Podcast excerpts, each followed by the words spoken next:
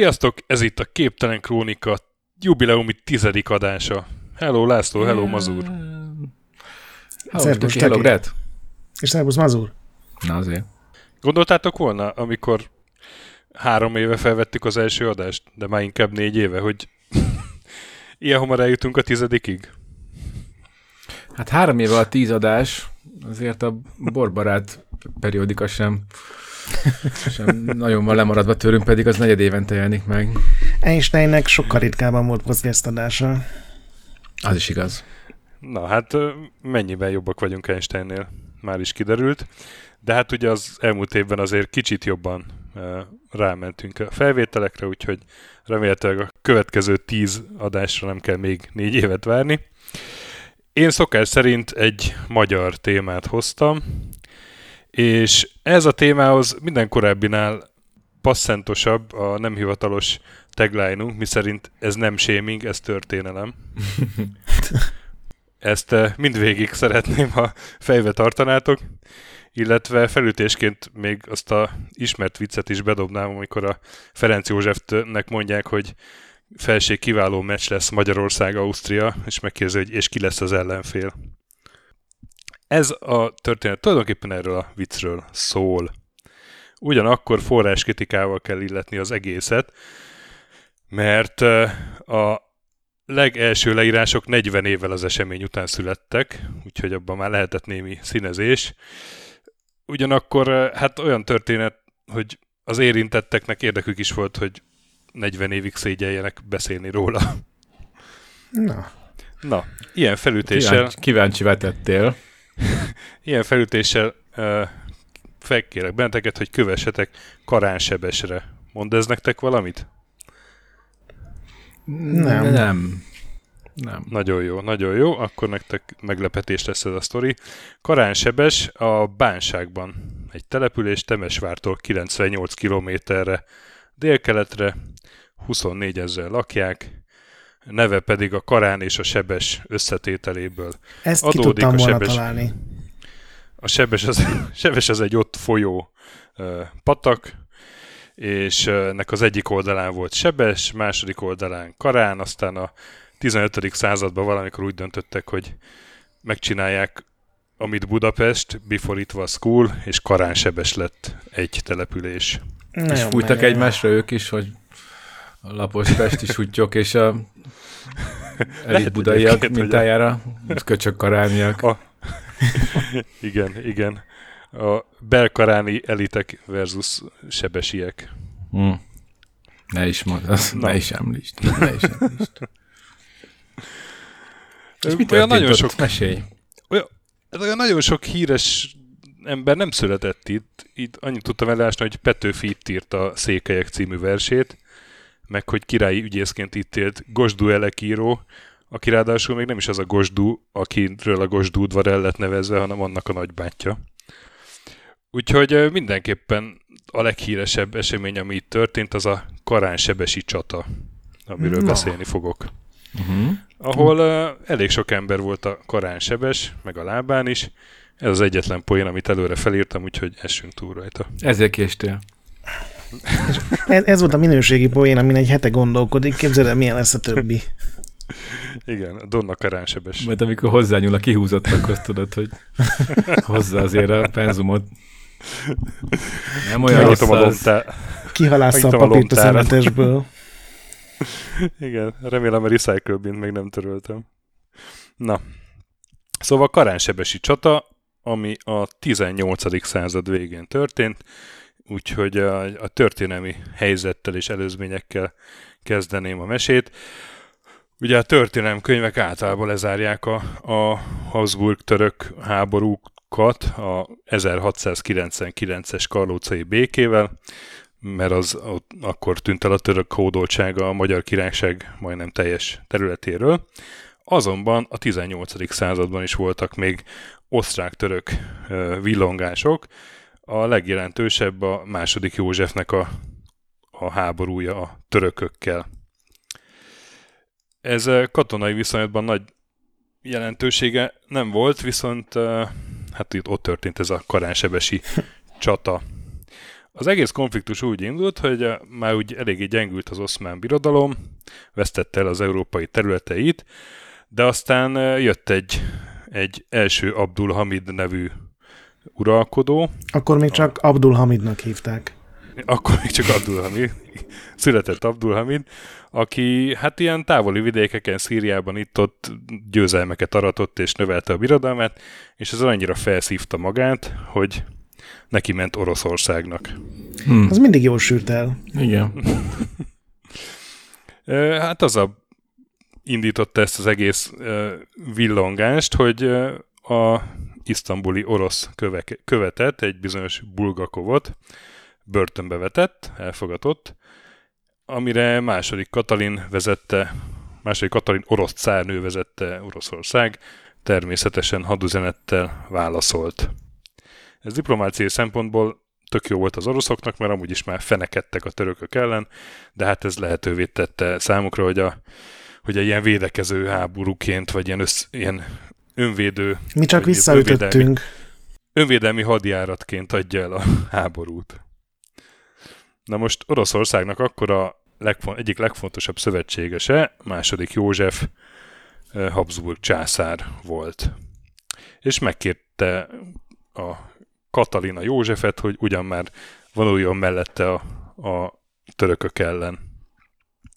Na most, hogy a második József ezt miért vállalta el, az egy jó kérdés, azt nem tudják pontosan a történészek. Akkor ugyanis a Habsburg birodalom elég súlyos válságban volt. Egyrészt ugye a második Józsefnek ezek a abszolútista reformjai nem találtak nagy ovációra például a magyar nemesség körében.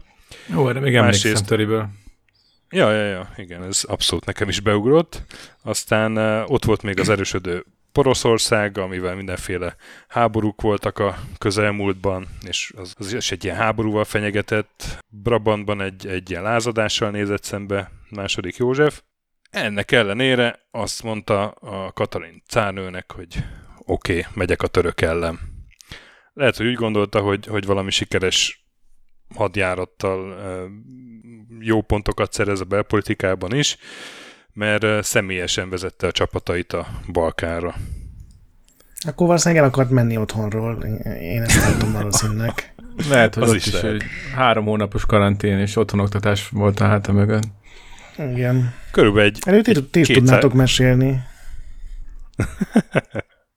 körülbelül 200 ezer fős ilyen császári királyi fősereg indult meg, és mondom, hogy második József is csatlakozott hozzá, és április 24-én bevették Szabácsot, ez volt az első nagyobb sikerük, aztán Az első nagy szabácsú azt, siker. Aztán hozzáláttak a, hogy is mondjam, megfontolt mozgósításnak, aminek köszönhetően ö, ilyen gyors győzelem az, az ö, arra már nem volt esély, a harcok azok több évig ö, elhúzódtak, és a török csapatok pedig akadály nélkül nyomulhattak be, mert hát nem rohant eléjük a császári sereg. Ráadásul Belgrád mellett egy ilyen mocsaras területen toboroztatta a, második József a sereget, ezért ott fél év alatt több mint 170 ezeren betegedtek meg a 200 ezer fő seregből, és ö, 33 ezeren meg is haltak. Nice. Ebből, Hát csak egy, csak egy ebből újabb tanul- influenza. Ultra kill. ebből tanulva a király így szétdobta a seregét egy ilyen Próbáljuk meg 1500 most nem a kilométer- mocsár közepén. Mit szóltak, srácok? Fiúk, fiúk, fiúk, mondom, új terv. Menjünk ki a lábból, ha? Nem, nem vovozott, nem tudta, hogy nem szabad megállni a zöldben soha. Igen. Aue, te barom, aue.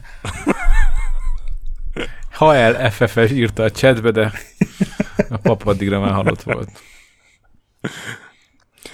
Szóval uh, széthúzta a sereget, ö, 1500 kilométeres ilyen arcvonalon, az Adriai tengertől a Nyeperig, aztán várt, hogy merre megy a, a ellenfél, meg gondolta, akár merre megy, ott biztos tudja várni, hogyha így elhúzta a Legalább Sereget három ember ott lesz.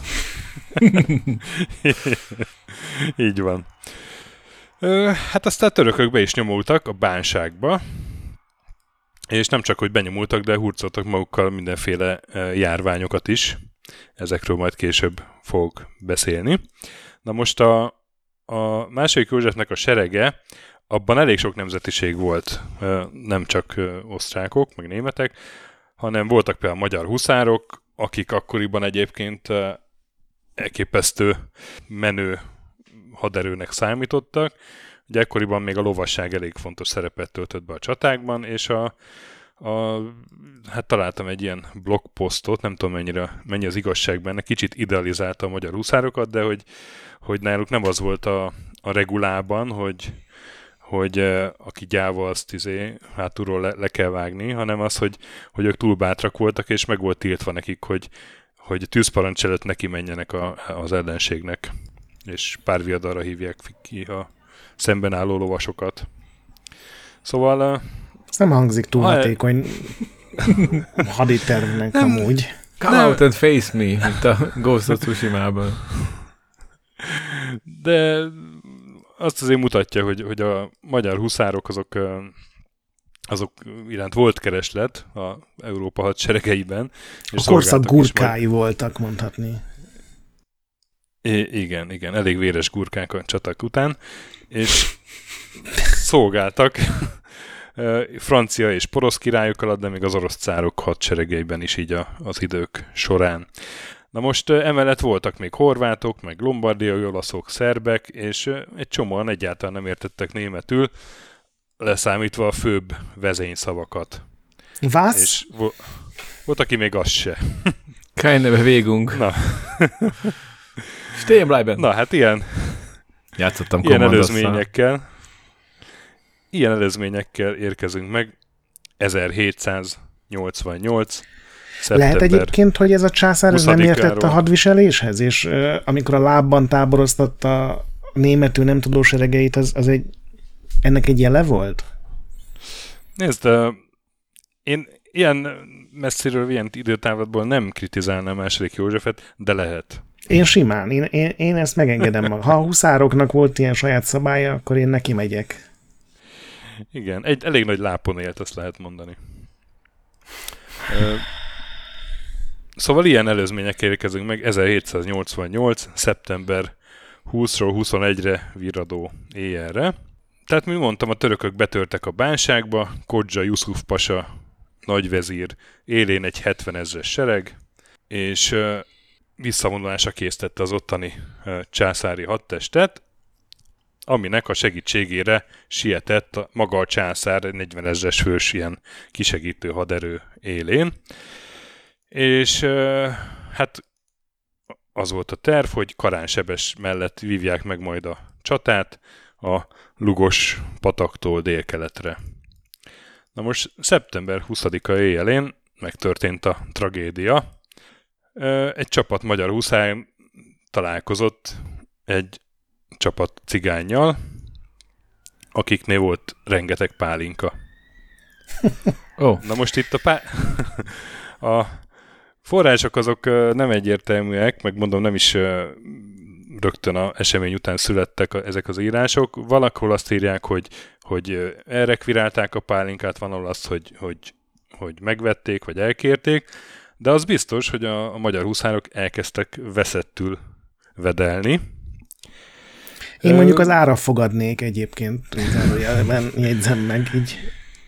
És aztán arra fele jártak, ilyen szintén elég szomjas osztrák, meg mindenféle népgyalogosok, és mondták, hogy hát ő, ők is kérnek uh, innivalót.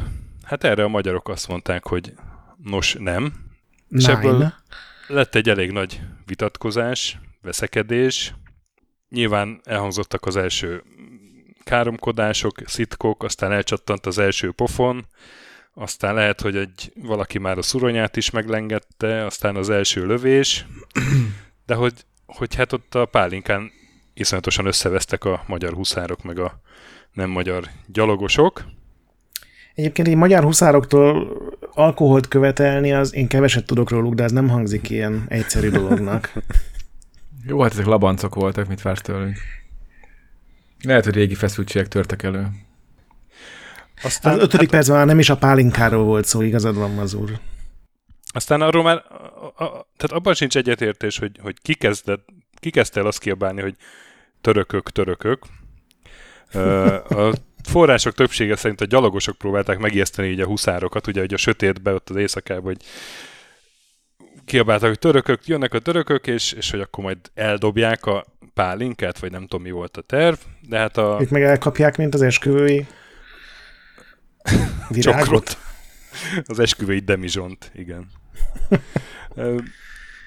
hát mondom csak, hogy nem sikerült megijeszteni a lovasokat, ők is mondták, hogy hát törökök, törökök, elkezdtek a levegőbe lődözni.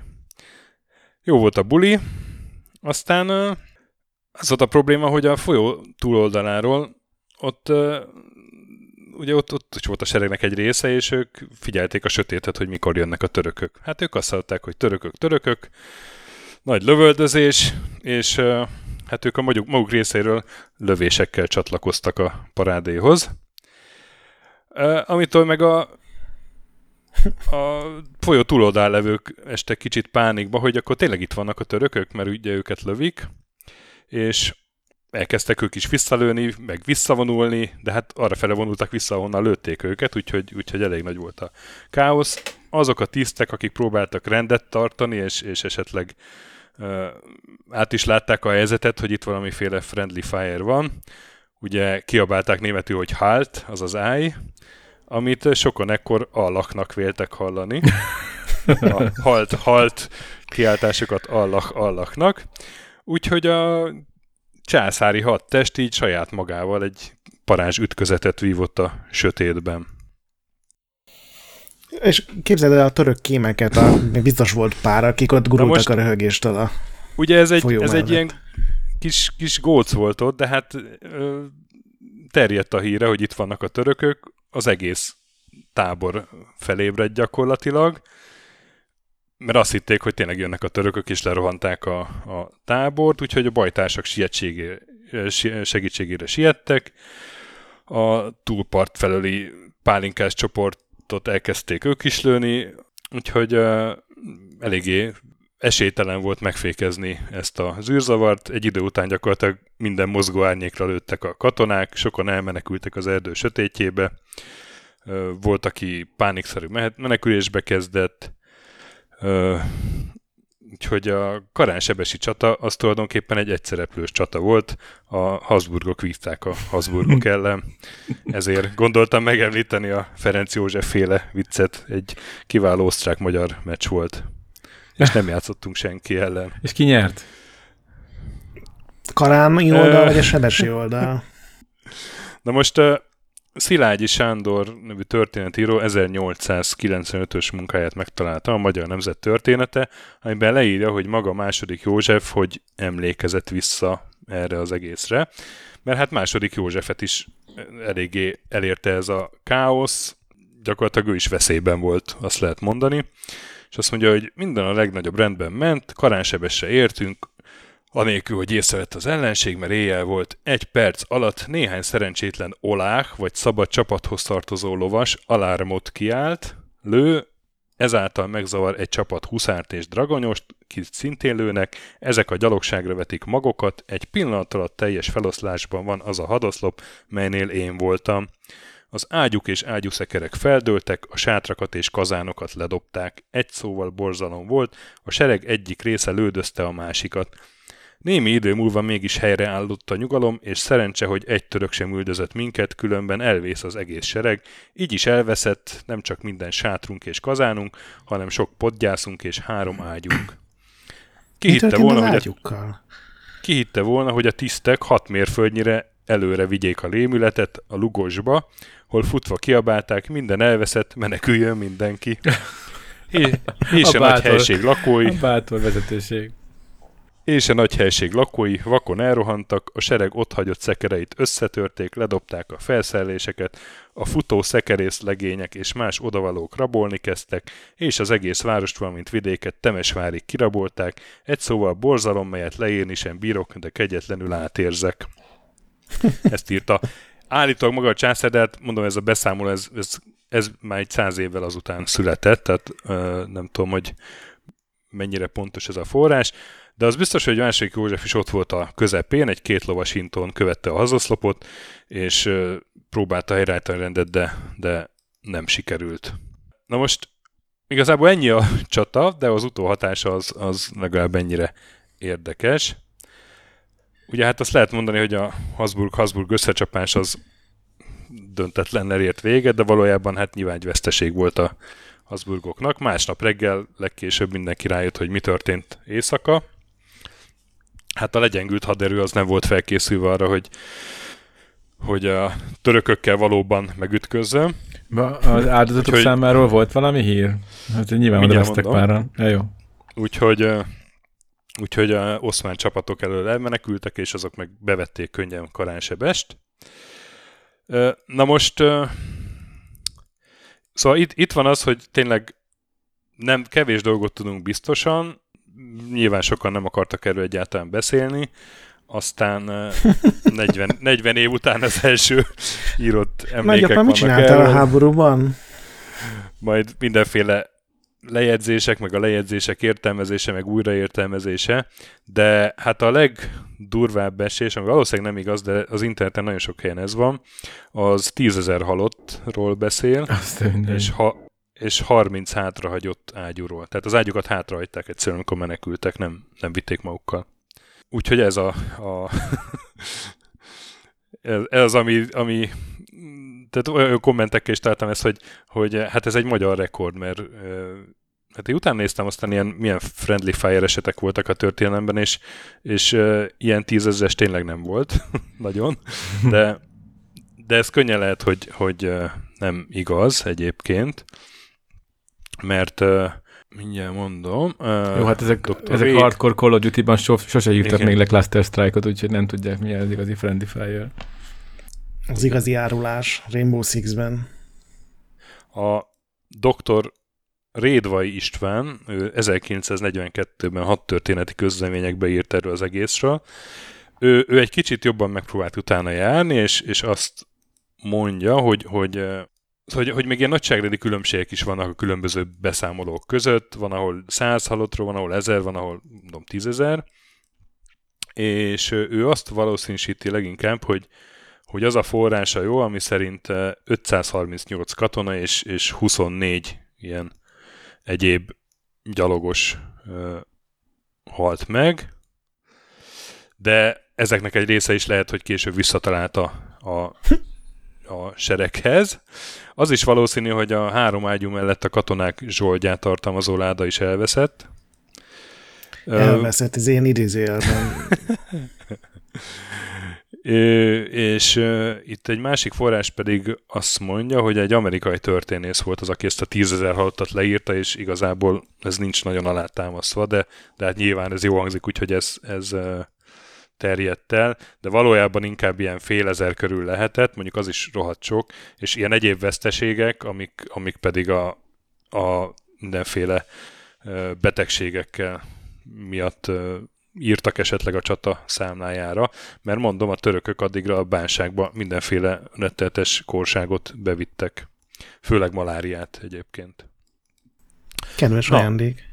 Viszont azt is írja ez a Rédva István, hogy, hogy nem is inkább ez a ez a, a pontos halottak száma a, font, a, volt ugye a nagyon durva, hanem az, ami utána jött ott a térségben. Ott, ott volt nagyon sok halott meg veszteség. Azt mondja, hogy hogy igen, 500 halott, és mindez természetesen édeskeveset szépít a megtörtént eseten. A legszomorúbb volt az, amit a környék lakosságára gyakorolt, a sereg menekülésének hírére megindult a vándorlás Karánsebesről és a környékbeli falvakból, ingó és ingatlan javait hátrahagyva jóformán mindenki eszét veszel menekült. Az útban nyakra főre szaladóknál egyebet nem találtunk, írta az egyik szemtanú, magának Temesvárnak külső városából is egész gazdák elszakadtak, házokat, minden portékáikat pusztulásra hagyván. A lakosság körében is elterjedt a hír, hogy jön a török, mert Karánsebes elesett, és Aradig is elért, és itt idéz egy naplóból, oly nagy volt a rémülés, igazi terror pannikus, hogy az emberek Lugosról is Temesvára szakadt, szaladtak, kiszekéren ki lóháton, némely embereket agyonnyomtak, némely asszonyok egészen posonyig futottak. Növelte az érdelmet, hogy az oláparasztok Lugos és Karánsebes környékén csoportokba verődve gyilkolászni és fosztogatni kezdtek. A... Mindenki lehető legjobban reagált erre az eseményre. A legjobbat hozzá ki az emberből pálinka. Az, az ilyen seregtől elszakadt, egyesével bolyongó katonákat kirabolták, elvették a fegyvereiket, és hát addig mentek így a, a nagy őrületben, hogy Sokcán falu közelében a Eszterházi Antal egyik gyalogezredének egy szakaszával szabályos ütközetbe bocsátkoztak.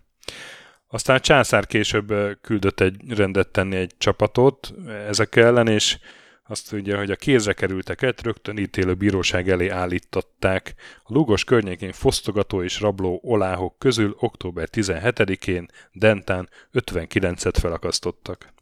És akkor még ehhez a meneküléshez, fosztogatáshoz, terrorhoz vegyük hozzá, hogy akkor egyszer csak jöttek a törökök is, és egymás után elkezdték felgyújtani a dévidéki falvakat, szóval ott egész bánságot elég csúnya idők érték akkoriban. Minden közben egyébként a Katalin cárnő elég sikeresen... Megbánta a meghívóját. Elég, elég sikeresen vitte a maga részéről a hadjáratot. A hadvezérei, például Potyemkin, Szuvarov és Usakov elfoglaltak egy csomó fontos erődöt, és mélyen benyúltak, benyomultak Moldvába. Hát a második József nem volt ilyen szerencsés, vagy ilyen sikeres, de a teljes megaláztatástól azért megmentette a korabeli császári hadsereg legtehetségesebb főtisztje, Ernst Gideon von Laudon tábornok, aki 1789-ben, tehát egy évvel később sikeres hadjáratot vezetett Szerbiába, és hosszú ostrom után Belgrádot is bevette. De hát ezzel együtt azért nem csoda, hogy második József belpolitikai helyzete az nem hogy erősödött volna, hanem a háború csak újabb olajat öntött a tűzre, és hát az államkincstár terhei is csak, csak növekedtek. Ráadásul második József ott a táborban elkapott egy török nyavaját, és 1790. februárjában belehalt tulajdonképpen ebbe a betegségbe, amit a hadjárat során szerzett. Egy évvel korábban viszont első Abdul Hamid is meghalt. Tehát a két küzdő fél az, az a karánsebesi csata után egy, illetve két éve meghalt. Ugye a másik József azt tudjuk, hogy, hogy általános elégedetlenség hatására legtöbb intézkedését visszavonta a halála előtt. Úgyhogy egy szép nagy kuperáit hagyott utódjára, második Lipótra, aki hát nyilván igyekezett gyorsan lezárni ezt a háborút, úgyhogy megvárt egy győztes csatát, ezt a bizonyos kalafati ütközetet, és utána fegyverszünetet ajánlott a első Abdul Hamidot követő harmadik Selimnek, aki valószínűleg szintén jobb dolga volt, mint tovább folytatni egy hadjáratot, és 1791. augusztus 4-én a, a bolgár területen levő Szisztovóban szentesítettek egy békét. Na most ez a béke, ez, ez tulajdonképpen az, az volt a legfontosabb eredménye, hogy nagyjából 250 év ilyen Habsburg török küzdelmeinek véget vetett, mert ezután nem nagyon volt már ilyen. A területi követeléseket illetve nem nagyon volt sikeres a Habsburgok számára. A Dunamenti Orsova városát megkapták a törököktől, de például Belgrádot vissza kellett adni. Tehát ez egy olyan háború, amit itt senki nem nyert meg, hanem mindenki lényegében elveszített? Hát, né, hát döntetlen, egy döntetlen. Nem? De hogy abból is a megalázóbb, nem? Hát a lehető legrosszabb forgatókönyv. Nem erre találták ki a háborút jeleve. Igen, kevesen örültek utána, úgy, gondolom. A lovas szobor készítő piac teljesen pangani kezdett, mert nem nagyon tudták, hogy most itt kiről lenne érdemes bármit is faragni. A pálinka főzés azért lehet, hogy nem, nem múlt el. Én közben azon gyanakszom, hogy a cigányok megátkozták az egészet, és onnan pattant ki az egész lefelé vezető spirál. Te hát is átkozódnál, hogyha ellopnál ja, meg egy csomó hordó pálinkát. Nem, nem, nem. Nem felelőseket, csak okokat, okokat keresek magamban. A tanulság az, hogy nem kell annyi pálinkát inni. Meg annyi vagy, polankát vagy... hallgatni. És együtt a kettőt pedig soha gyerekek. a pólanka főzés semmiképp ne próbáljátok ki. Igen. Na, Uf. egyébként későbbiekben is volt rá példa, hogy a oroszok segítséget kértek, ilyen török Már kétszer meggondolták de, mondjuk. De, de többet, többet nem sikerült rávenni a Habsburgokat. Hát már csak azért sem, mert teljesen más hogy is mondjam, ilyen hatalmi hangsúlyok jöttek elő Európában. Ugye jött a francia forradalom, meg az azt követő mozgalmak, hát azzal volt némi megbirkózni valója ugye a Habsburg birodalomnak is, meg hát jöttek a napóleoni háborúk, aztán 19. század második felébe pedig az a furcsa eset is megtörtént, hogy egy oldalon voltak a Habsburgok meg a törökök gyakorlatilag szövetségesként, amikor a Balkán felé nyomuló orosz befolyást próbálták megakadályozni. Úgyhogy mennyi a karánsebesi csata története? Egy ilyen... Nekem a Burn After Reading jutott eszembe a Coen film, amikor a végén megkezd egy egyik szerepe másik, de most mit tanultunk ebből, és ha én azt tudnám. De mondom, megnéztem, a, meg gondoltam, hogy így fél óra alatt ezt el fogom mondani, mert nem egy hosszú sztori, megnéztem, hogy milyen egyéb ilyen véletlen baráti tüzek voltak, és hát Hát ez, a, ez az 500 emberrel is így eléggé komoly eredmény, azt kell mondjam, hogyha az a 10 ezer nem is igaz. De már 1471-ben is volt ilyen, a Rózsánk háborúja, amikor a Lancasterek, ezt így kell ejteni, vagy... Nincs itt a déva, bárhogy ejthető, ahogy jól esik. Mindegy, Lancasterek Lancaster. és a Yorkok.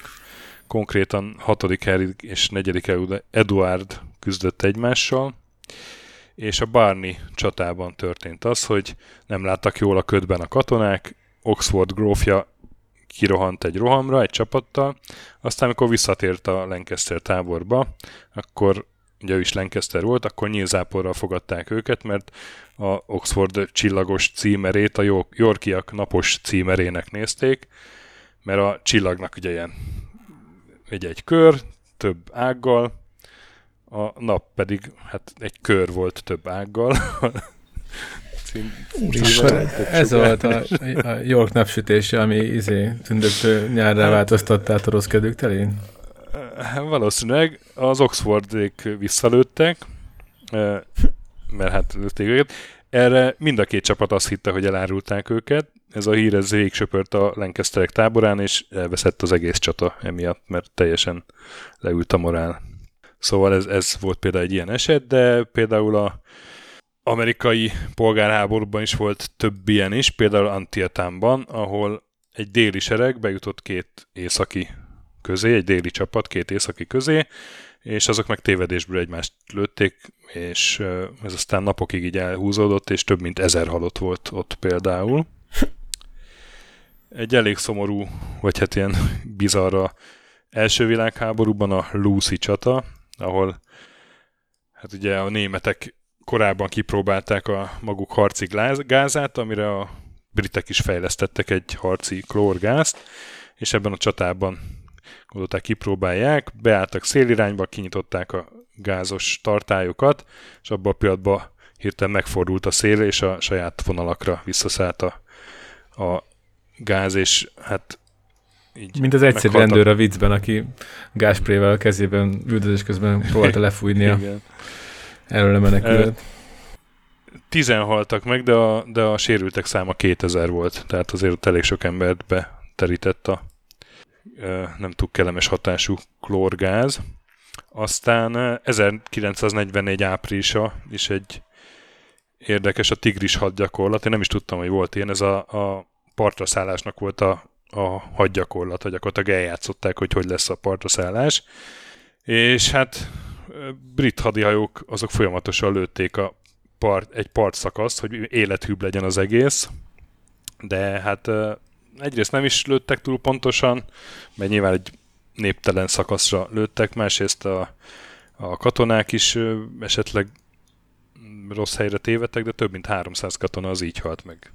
Egy hagy, élethű lett tőle egy az egész. gyakorlaton. Az abszolút. Ezen így elgondolkodhattak a... volna, hogy mire számíthatnak majd élesben. Igen. És hát am, amit így a rekordként emlegetnek, az, az a második világháborúban történt szintén. 1945. május 3-án a német kapituláció előtt egy nappal, amikor tényleg a németek már menekültek mindenhol, mindenhonnan, és itt is ez történt, hogy menekültek három szállítóhajóval, a Kaparkona, a Tilbeck és a Deutschland nevű hajókkal. Hogy mi volt a tervük pontosan, az, az azt nem találtam meg, de, de mert így, így meggyőző infót róla, de, de azt több helyen írták, hogy valószínűleg így el akarták hagyni a hajót, így elmenekülni, aztán csinálnak a hajóval, amit akarnak a szövetségesek, de hát brit bombázók az, mielőtt a hajók kiköthettek volna, elsüllyesztették mindet, mind a hármat.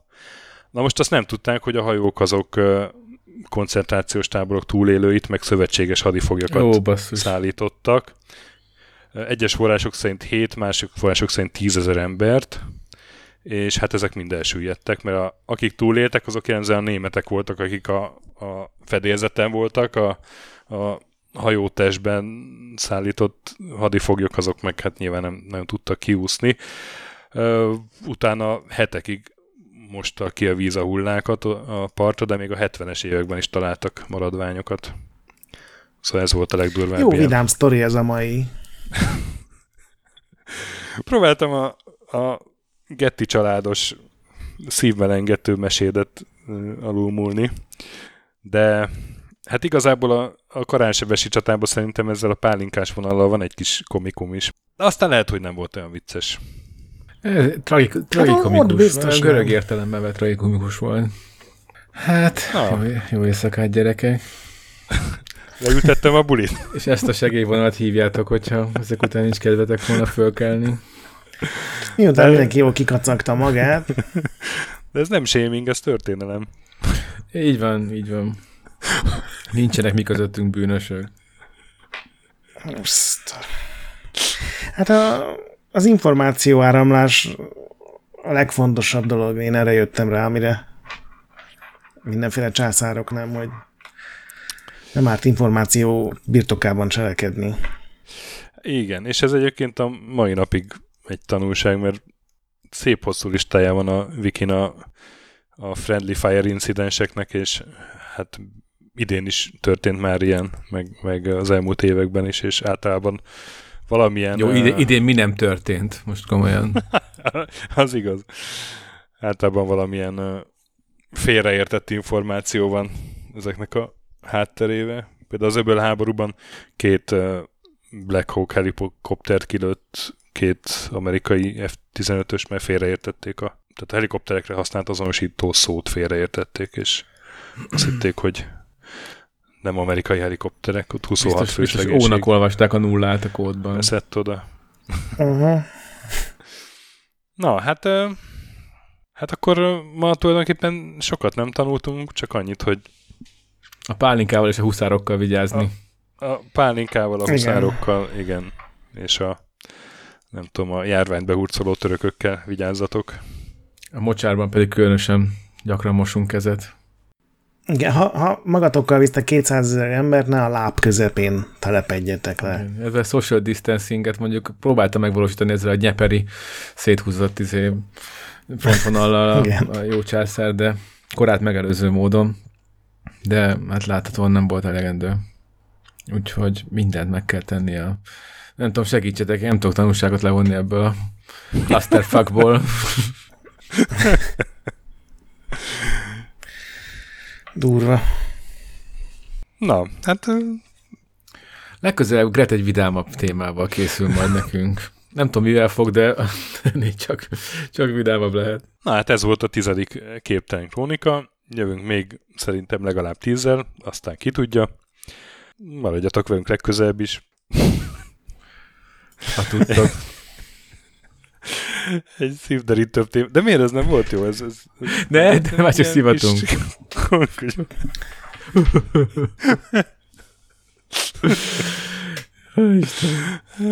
Karánsebes, érted? Igen. Na jó, Rá- valahogy köszönjük ezeket a el, nagy hogy vagyunk csendeket. Úgyhogy maradjatok önök legközebb is. Ez nem shaming, ez történelem. Sziasztok! Sziasztok! Sziasztok!